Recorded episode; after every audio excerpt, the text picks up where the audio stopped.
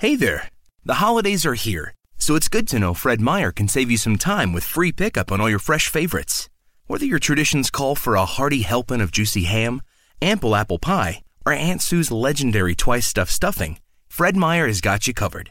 So order for free pickup at fredmeyer.com or the app and get more time to get your holiday on when you grab your groceries curbside.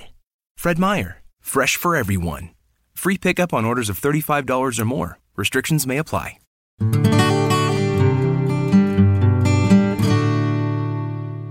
Welcome to the Everyday Mindfulness Show, where we educate and inspire people to live fuller lives through mindful practices. Let's get started with your host, New York Times contributor, leadership advisor, sought after keynote speaker, the author of the Amazon hot new release, Everyday Mindfulness from Chaos to Calm in a Crazy World. She's smart, strong, sassy, and a trendsetter in the field of mindful leadership. Your host, Holly Duckworth.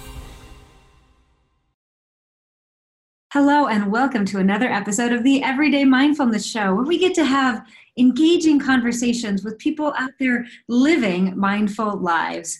And today I am bringing to you someone that I have admired from afar and I had the opportunity to take a class with as a lifelong learner. We get to live and breathe with, with so many different teachers. And so I'm bringing to you today Kevin Rubel, a conscious capitalist amazing business professional. And Kevin and I have become dear friends, growing this conversation about mindfulness in business. Kevin, welcome to the show. Thank you, Holly. Happy well, we're, we're so glad to have you here today because I'm sure you've come across this in your, your journey. A lot of people don't think spirituality, mindfulness, and business can go together. And yet you've been blazing the trail and living these concepts for such a long time. You know, um, I uh, I think one of the first opportunities I had to think about uh, spirituality and business not as separate compartmentalized um, um, factors, but uh, but as one and the same was uh, several years ago when I um, uh, I was at a business forum, an entrepreneurs and, and leadership forum at SMU, and um, in Dallas, and I heard Herb Kelleher, one of the founders and uh, CEOs of uh, Southwest Airlines, speak.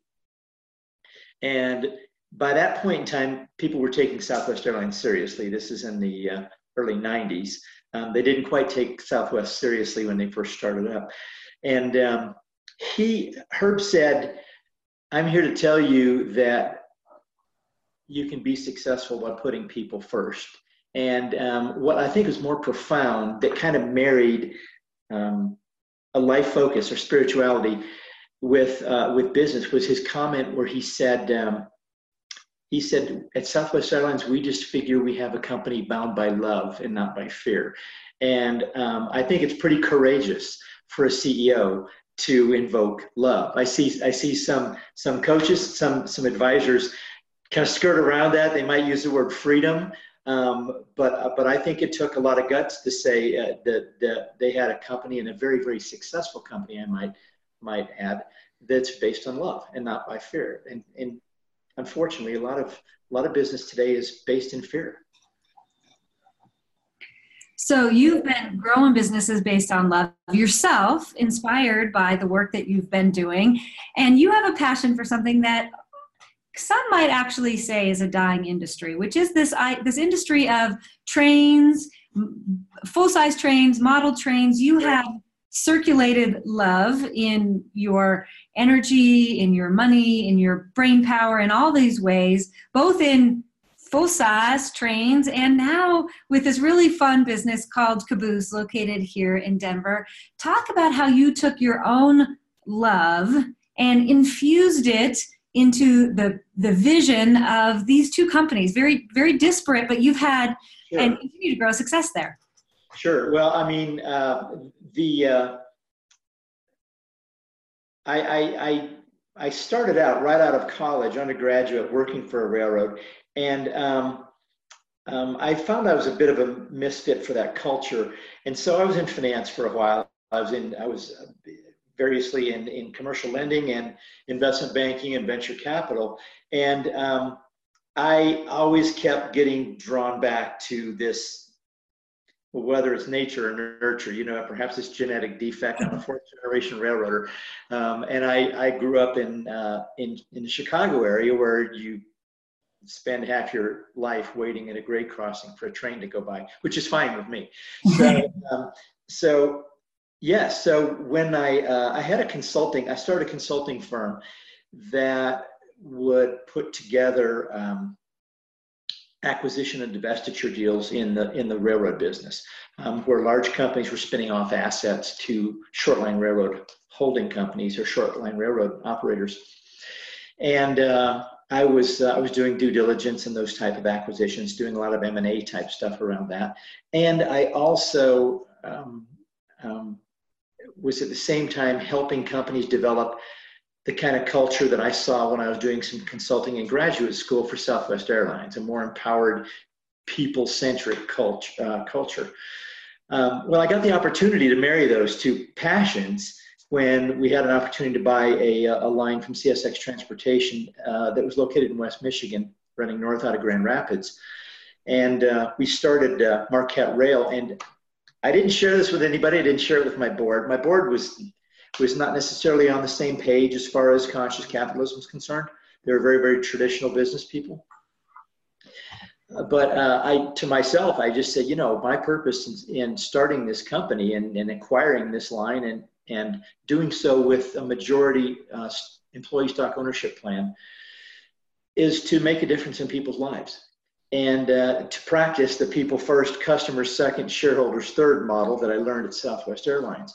So uh, we we did that, and that was that was that was a fun ride. It was it was seven years, and and we uh, we ended up and ended up selling the company to a strategic buyer because there was just a perfect storm for that. But we created a lot of millionaires. We only had 30 people when we when we sold the company, but 13 of those had been with us since we started up, and all walked away with more than a million dollars in their ESOP account each. Um, I don't think that's really how we made a difference in their lives. I think that's just kind of keeping score. Um, I know that did make a difference in their lives, but uh, but we participated the leadership and management of that firm with our people. Um, I think the the the primary way that I felt it was possible to make a difference in people people's lives is to make sure they understand that they were understood that they were valued and and not just for their contribution but for who they are who they bring to the business. So uh, um, yeah after that I, I moved to colorado and um, as my son likes to say my dad uh, used to just be on his crackberry all the time and you know then he moves to colorado gets a namaste tattoo and starts snowboarding and he's all chill now so once i got here i uh, i um, you know, I, I did the things that, you know, one often does when they move to a place like this and just enjoyed, enjoyed Colorado. But I can never use that, that R word. I won't even speak that R word. And so I, uh, I was kind of looking around for something else to do. And the store that I frequented, Caboose Hobbies down in, uh, down in Denver, um, had, uh, it, it, turns out it, it was um, they were closing down. And so I, I tried to get in to talk to them to see if they'd be interested in selling the business as a going concern prior to that. That didn't quite happen. I got to them right as they were closing the business. But uh, we, we struck a deal to buy the assets of the business. And um, they, uh, and, and, the purpose, you know, it, it, here was a little more intentional than just making a difference in people's lives. Um, and I I'm certainly more mindful because I, I, I very much believe that if you don't, if you're not intentional about creating your company culture, uh, a company culture is going to going to create itself, and you may not like what you get. Um, it's it's maybe how to Kevin's method for avoiding a Frankenstein culture. You know, is, is let's be intentional about this, and that let's let's not just have it evolve. So the purpose um, was to, um, and is to, to be a profound uh, beneficial presence in the world by supporting people's passion for trains. Um, the industry itself is doing better than it has at any point in history as far as the amount of freight that it's handling and and and um, and the financial results for the industry. So, and we're seeing a lot of kids, um, young kids, which which really excites me, uh, come into the store and uh, and they're just they're just on fire for trains. one of my favorite brief stories, one of my favorite little vignettes was um, a friend of mine came over with her with her grandson, and he just loves trains. And he was inside playing with the uh, the little Brio wooden train sets. She was trying to get him outside because we have a 26 ton caboose in the parking lot. You know, it's the most awesome conference room anybody in Denver has. So we, uh, I wanted to get Jax out of the, you know, the store and out to see the caboose. So we finally do that. We finally kind of prime away. We're walking out the front door, and as soon as we go, he turns towards the caboose. He starts physically shaking. He's so excited about seeing this caboose. I just love to see that type of thing in, in kids. And, you know, we see it in adults too, but they may not like to admit it. well, no, I, am so glad you brought that you had a, had a vision that you actualized around having a real caboose in a suburb of Denver, Colorado. And this is not like, oh, just conveniently easy on the train tracks, we'll just move it a little ways. I mean, this is a big story. Yeah. Yeah. Yeah. It, it cost is, it potentially cost as much to, to move it as it did to buy it. Um, it was sitting in Parker, Colorado, next to a building that was owned. Um, one of the members of their railroad club owned this building and they were selling that building and for some reason the new owner didn't want a caboose. I don't know i can't understand that. And they had approached us to see if we wanted to buy the building and the caboose and i said well, we've got a building. So uh, long story short we uh, we the the new buyer bought the bought the building and said get rid of that caboose and they sold the caboose to us. Um, and that was the easy part. Moving it required required a heavy duty crane it required, i have some awesome pictures of this caboose flying over this office building, hoping it didn't slip, um, flying over this, this office building to be put onto a truck. And then the trucks, the wheels, the wheel sets underneath are put on a separate truck along with the track panel that we bought. And uh, that was driven along the highways through, uh, through Denver to our, to our location over in Lakewood. So that was, uh, that was a that was a fun day. It happened actually on my birthday. They it, we found somebody who could do it for about half of what everybody else was quoting, and I said, "That's awesome. When can you do it?" He says, "Well, I don't think I could do it this weekend." I said, "No, no, no, no. I'm fine with you know a month out." He says, "How about next weekend?" I'm like, "That's my birthday, but you know that's okay. That'll be a good birthday present." So, and it's it's definitely it's definitely um, an attraction. And you know the way I view it was this: I I it kind of drove the type of location we are looking for because I wanted a place to put a caboose out front. Our store is in Denver retail or in the train community is iconic. Um, it's been around since 1938, so we're in our 81st year. And I figured what's more iconic for a store called Caboose than a caboose, which is iconic to railroading. So that's kind of how we ended up doing that. Well, and one of the things that I think differentiates your your experience is this mashup of mindfulness, conscious capitalism, and creating an experience. Now, I define mindfulness. I say mindfulness is the practice of being present in the moment with non-judgment, and how we bridge that practice in retail um, can be through creating mindful experiences and memories. And so as you're you're talking about this your your friend's son that that just pure joy of being there there was nothing else but but him and that train and the sights and the sounds right. and the smells.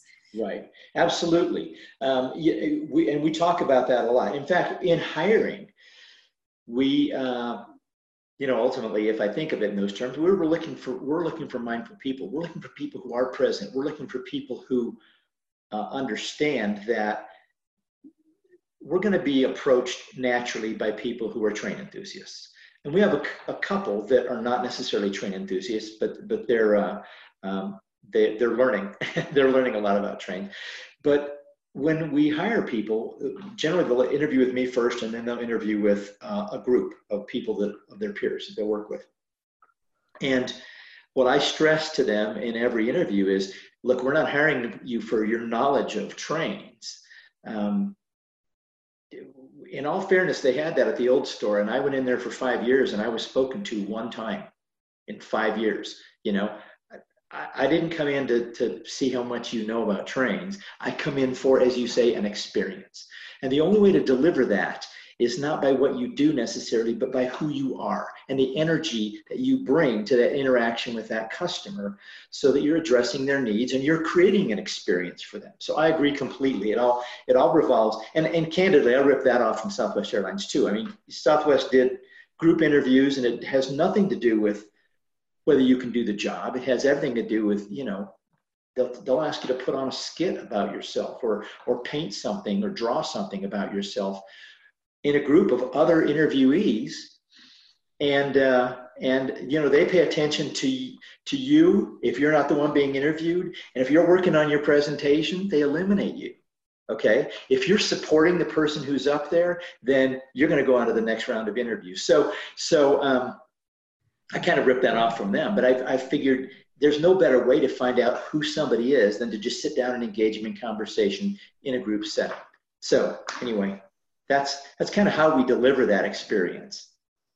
Well, and that's what's what's really cool is is you and I have known each other from a, a distance, really, um, through community, and hadn't had the opportunity to have a one on one. So when your course came up, I'm like, I, I am jumping on this course, and um, you know, words are really powerful and really mindful. And when you started this course, you said something that literally like dagger in the heart in a good way to me, which was you said, I'm Kevin Rubel, I'm a conscious capitalist. And then I had to sit in the what is conscious and what is capitalist and, and how do we put those together? And and through the course of your workshop you invited people to dialogue with what do those words mean for you and how do you live from that place? And i know listeners to the show we're going to have some business owners here we're going to have some employees we've got a lot of, of different people that that listen to the show and learn from it. But i i really wanted to bring that conversation to the show because you so clearly and courageously stand for the I am that Kevin is and the gifts that you bring. And just by saying those words so clearly, you've owned a piece of growing conscious business. Yes, in the, the vertical of trains, but it's so much more than that. Mm-hmm. It is. It is. I, uh, yeah, I, I do think that conscious capitalism has the potential to make a profound difference in our society. We, we're, we're at a point where we we have to see a profound difference in our society because there's there's too much uh, factionalism going on right now, and um, there's not enough understanding that we're all one and we're all the same. Ultimately, have the same hopes and desires. We just may express them differently, and so you know it's it's I, am not really doing much different than I than just what I learned at Southwest Airlines when I was consulting there uh, many years ago. I don't want to say how many. Well, yeah, I won't say how many. It was like it was it was like 30 some years ago, almost 38 years ago. So I was like five years old. Um, but when back back then, it was um, um, people first, customers second, shareholders third, because uh, and in my view, the way to, to develop a conscious company is to develop the consciousness of the people in your company. So we spend a lot of time watching Brene Brown's podcasts about about vulnerability and about shame and about empathy. Um, we we we spend a lot of time talking about these kind of things that that some people might to go back to your earlier comment might put into a spiritual bucket or a personal development bucket. Personally, I don't think there's any buckets. I think it's all the same. It's all one.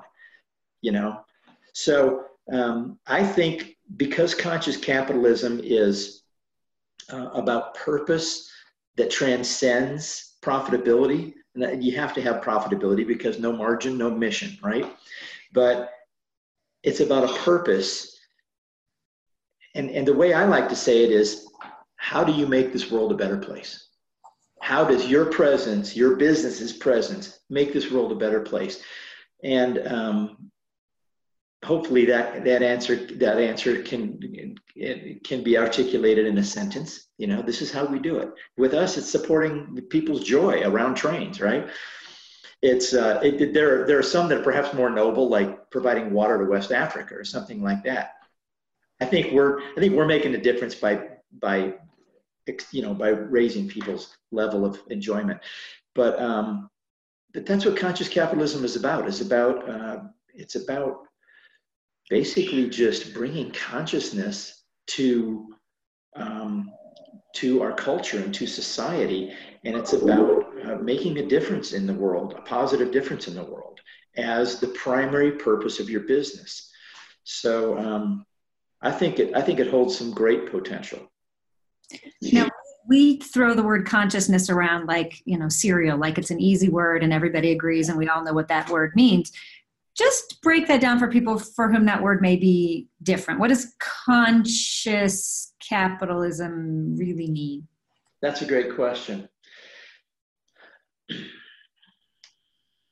I think where the where the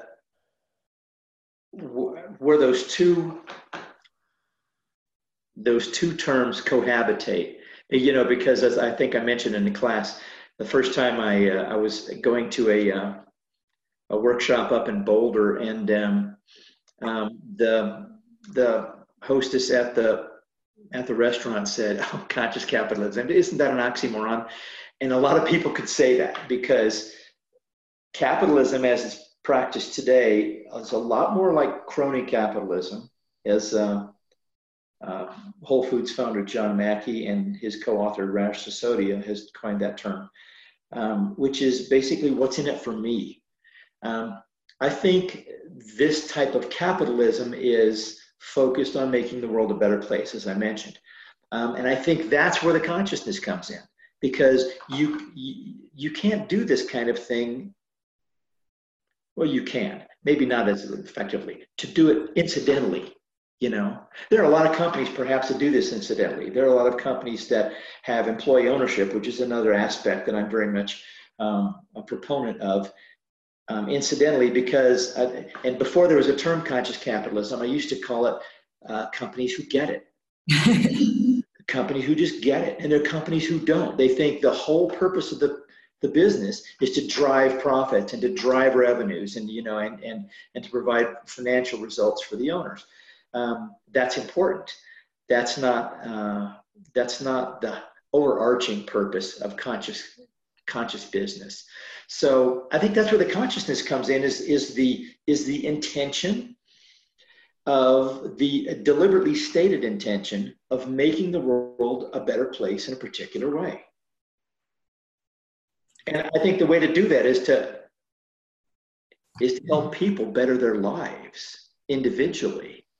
So that's why I say, you know, develop the, developing a conscious organization is a function of developing the consciousness of the people in the organization our, in our values, our, our own organizational values, one of which is uh, uh, sustainability and um, longevity, we uh, acknowledge that we're responsible for our own outcomes as an organization. The world out there doesn't happen to us.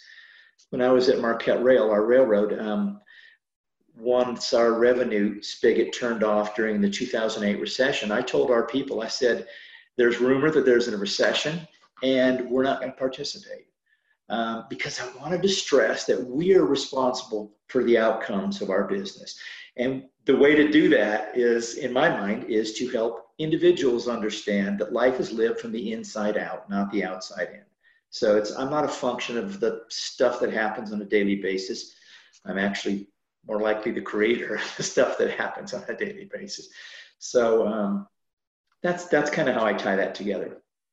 Did I answer your question? Absolutely, I loved that story you told it before um, because it is it's for some people that's really really a new a new concept I, I am not participating in in the recession and then watching your company continue to grow um, in spite of what the stories were being told outside so, so, Kevin, we're having a great conversation here. I'm going to just take a quick short break and then we're going to come back and talk just for a couple minutes about your own personal practice with mindfulness that I know inspires your work in conscious capitalism. Absolutely. We'll be right back. Great.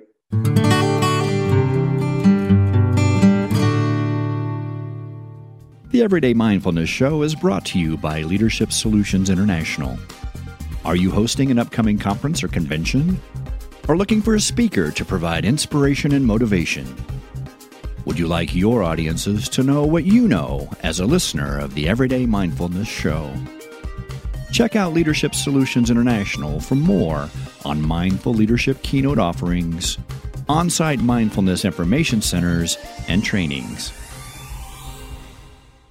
Great. We're coming back with Kevin Rubel, conscious capitalist. And we're going to just switch up the conversation for a few more minutes and talk about what we'd like to talk about on the show sometimes is do you have a personal spiritual or mindfulness practice are you a sit on a yoga mat person are you a walk in nature person we know there's no right or wrong but we're always inspired by how do people nourish their own soul so that you can in your own words work towards fulfilling this mission of helping people in the world? I do. I do. Um, i have a uh, I have a couple, and um, and I have one that's kind of fun from from the past that, that I unfortunately can't practice anymore. But um, today, that practice is um, I, I, I start every day with meditation um, because I think that's uh, that's the way to make sure that the the mindset that I wake up with is carried out throughout the day because I I just don't like wasting days, you know, and I don't like having a day where you know I get myself into a funk and then you know, it's it's uh, I have to find something to to divert myself to, um, you know, to get ready to start over the next day. So um, I, I, I, have a pretty active um, um, meditation practice. In fact, I'll be doing that this. We'll be going to a retreat this weekend to do that. Um, to expand upon that, uh, and um, and yes, it, almost anything that that gets me out of my head you know, and gets me into my body. Now, since I moved to Colorado, that was uh, that's become snowboarding, and I, since I bought the business, I've had precious little time to do that. Unfortunately, I've been had this practice of buying passes each year and then not using them, unfortunately. But um, you know uh, how I did that at the railroad is I um, I became a student engineer and at one point in time, um, I don't think I told this story in the class, but at one point in time, and I won't tell it here, but there, it's a long story. But at one point in time, we were basically um, suing a nationally known crime family in, in federal court um, about some some shipments and stuff like that that were fairly nefarious. So we um, we had uh, all these attorneys on retainer, and you know, we're I'm I'm thinking, you know, I'm gonna come home and my kids' kneecaps are gonna be broken or something, and it was stressful at times. So on occasion, you know, maybe 10, 11 in the morning, I would tell my staff, I'm going to go get my rest. And they knew what I meant. And I'd go home. I would, uh, I'd sleep till about seven. I'd have some dinner and then I'd run over to, uh, to Baldwin and uh, get on the road train and tell the crew, I'm your engineer tonight. And when I was operating, you know, five locomotives, um, you know, 11,000 horsepower or whatever, and have a, a mile of train behind me, going up and down hills around curves all at the same time. All I could really focus on was what I was feeling in the seat of my pants as as the engineer operating that locomotive. And am I going to pull the train in two? Is it going to run into me? So, um, um, you know, when you asked me that question, that was the first time I've really made that connection. That that was that was uh, well, that was one of my favorite mindfulness practices because I couldn't be thinking about the phone ringing and about the lawsuit and about you know the the audit and everything else we're going through as an organization. Um, when I'm having to be present in that moment in my body. And um, I loved that as a mindfulness practice. You know, I don't have a railroad anymore, so I can't do that. but it was, but it was, it was an, it was an awesome practice. And it, and it, I really learned from that that when I am in a place where I'm, where I'm really having to be in my body and paying attention to what's going on in here, that um, that that has a very centering and very calming effect and, it, and it's it's a form of meditation and so I can, I can do that today in hiking you know um, but hiking's not as much of a challenge to me as snowboarding was when I was first learning it. So it doesn't force me as much to be in my body. So occasionally I can get a little bit chatter come in, even if I'm in nature hiking. Um, and fortunately, I'm, I'm to the point with with my meditative practice where that's that works pretty well. I can drop in pretty quickly with that.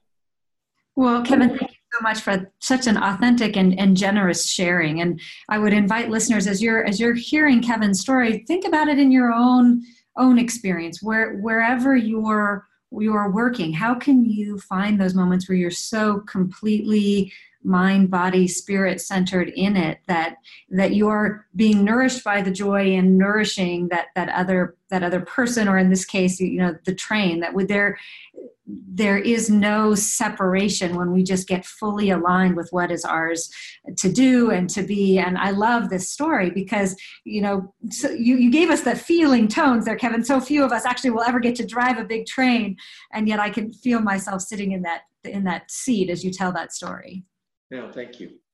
Thank you. It was fun. It was fun. So, what are you working on now? Is, is there anything we can help you with as you continue to grow this place of conscious capitalism and bring some smiles and some train experiences to enthusiasts and those who are maybe just curious and want to learn about the work that you're doing? Well, um, that's a good question. I, I, you know, right now, I think as we mentioned in the uh, in, in the uh, in the class, um, we're going through a bit of a transition in that what we've we've learned a lot of lessons about um, just about our business and about what we want to focus on and what's the best way to focus on that and in a manner that uh, employs capital in the best way. So we're in the process of we're in the process of, uh, of uh, raising some uh, some debt capital for the first time in our business so that we can um, better inventory our store to um, and also build more model railroads in our store. We have we have four right now, five right now, I think, and we're eventually want to have. I don't remember whether it's nine or ten, because our focus is um, on the experience. Although you know, I'll, I'll hasten to add, we've we've taken our inventory down to a low point in preparation of bringing more in and um, and we've had some com- customers complain about that. Um, but you know, it's amazing to see all these cars lined up out front, and I sometimes I'll see that and I'll think, what could they be buying? Because we've we've sold our inventory down to a low point, and I'm realizing that they're coming in for that experience. And they walk out with something every time, but they're coming in for that experience and to support their enthusiasm for trains. So um, um, so that's that's kind of that's what we're working on right now. That's what I'm working on right now, and um, and it, it at times it's challenging, you know, and it, it tests my patience. Um, but I I have a, a, another part of my mindfulness practice is a weekly check in with a with a uh, with a meditation and prayer partner of mine who is a uh, um, science of mind minister. So um, that that's been super helpful. I look forward to that. That was just last night. I look forward to that hour, hour and a half every week, you know, because that that helps um, that helps a lot. So it's it's it's just you know I, being being mindful and being intentional. I think um, holding the intention without and at the same time practicing detachment from the steps is a hundred percent of what I'm in, what I'm involved in, and it's and it's it's something I have to practice every day because it's it doesn't come easily for most of us. I know it doesn't come easily for me. You know, grab it get in there and take control and, you know, well, Kevin, I'm, I'm so glad that you said yes to being on the show. And I'm going to take a leap of faith here and, and I'm going to plant an idea and I bet you're going to be in on it. So, you know, the show, Everyday Mindfulness Show, is we have the podcast that comes out every week and then it has a book that has a daily reader and inspiration. And we teach people to set an intention every day. So if you're up for it, um, sometime in the next couple months, I'm going to come down to the store and we're going to record live and maybe we can talk a little bit more about intention, give people a tour of some of the trains and the work that you're doing. Would that be okay? That'd be awesome. I'd love that. Of course. Awesome. So, uh, you know, there's a lot of people that don't live in Denver. If you're coming to visit Denver, we want to make sure you get the caboose on your on your tour itinerary. But if they're not going to come here, what's your website? Because people can still interact with you online. mycaboose.com. Mycaboose.com is our website, and we're in Lakewood on Alameda on the west side of Denver. If you if you do get into town, we have people that come here from.